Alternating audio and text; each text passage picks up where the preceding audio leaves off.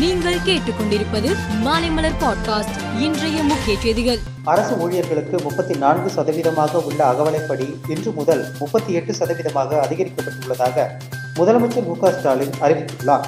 தமிழகத்தில் மகளிருக்கு ரூபாய் ஆயிரம் உரிமை தொகை தரும் திட்டம் தொடர்பான கணக்கெடுப்பு பணி எண்பத்தி ஐந்து சதவீதம் நிறைவடைந்துள்ளதாகவும் இரண்டாயிரத்தி இருபத்தி மூன்றாம் ஆண்டு பட்ஜெட்டில் மகளிர் உரிமை தொகை திட்டத்தை அறிவிப்பது குறித்து முதலமைச்சர் மு ஸ்டாலின் முடிவெடுப்பார் எனவும் அமைச்சர் பழவேல் தியாகராஜன் கூறியுள்ளார். பிரதமர் மோடி நாட்டு மக்களுக்கு தனது புத்தாண்டு வாழ்த்துக்களை தெரிவித்துள்ளார். இது குறித்து அவர் தனது ட்விட்டர் பக்கத்தில் இரண்டாயிரத்தி இருபத்தி மூன்றாம் ஆண்டு சிறப்பானதாக அமையட்டும். இந்த ஆண்டு நம்பிக்கை மகிழ்ச்சி மற்றும் வெற்றிகள் நிறைந்ததாக இருக்கட்டும் என்று அவர் குறிப்பிட்டுள்ளார். சீனா ஜப்பான் தென்கொரியா ஹாங்காங் தாய்லாந்து ஆகிய ஆறு நாடுகளிலிருந்து இந்தியா வரும் பயணிகளுக்கு இன்று முதல் கொரோனா சான்றிதழ் கட்டாயமாக்கப்பட்டுள்ளது. உலகிலேயே நியூசிலாந்து நாட்டில்தான் முதன் முதலாக புத்தாண்டு பிறக்கும்.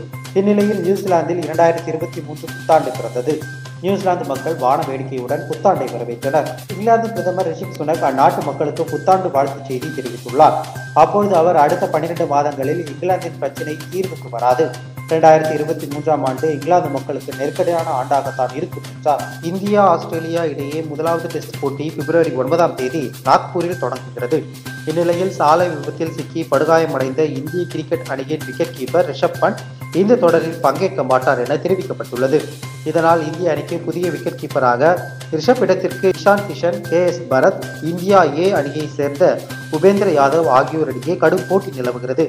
இஷான் கிஷனை கே எஸ் பரத்துக்கு அதிக வாய்ப்புள்ளதாக கூறப்படுகிறது. மேலும் செய்திகளுக்கு மாலை மலர் பாட்காஸ்டை பாருங்கள்.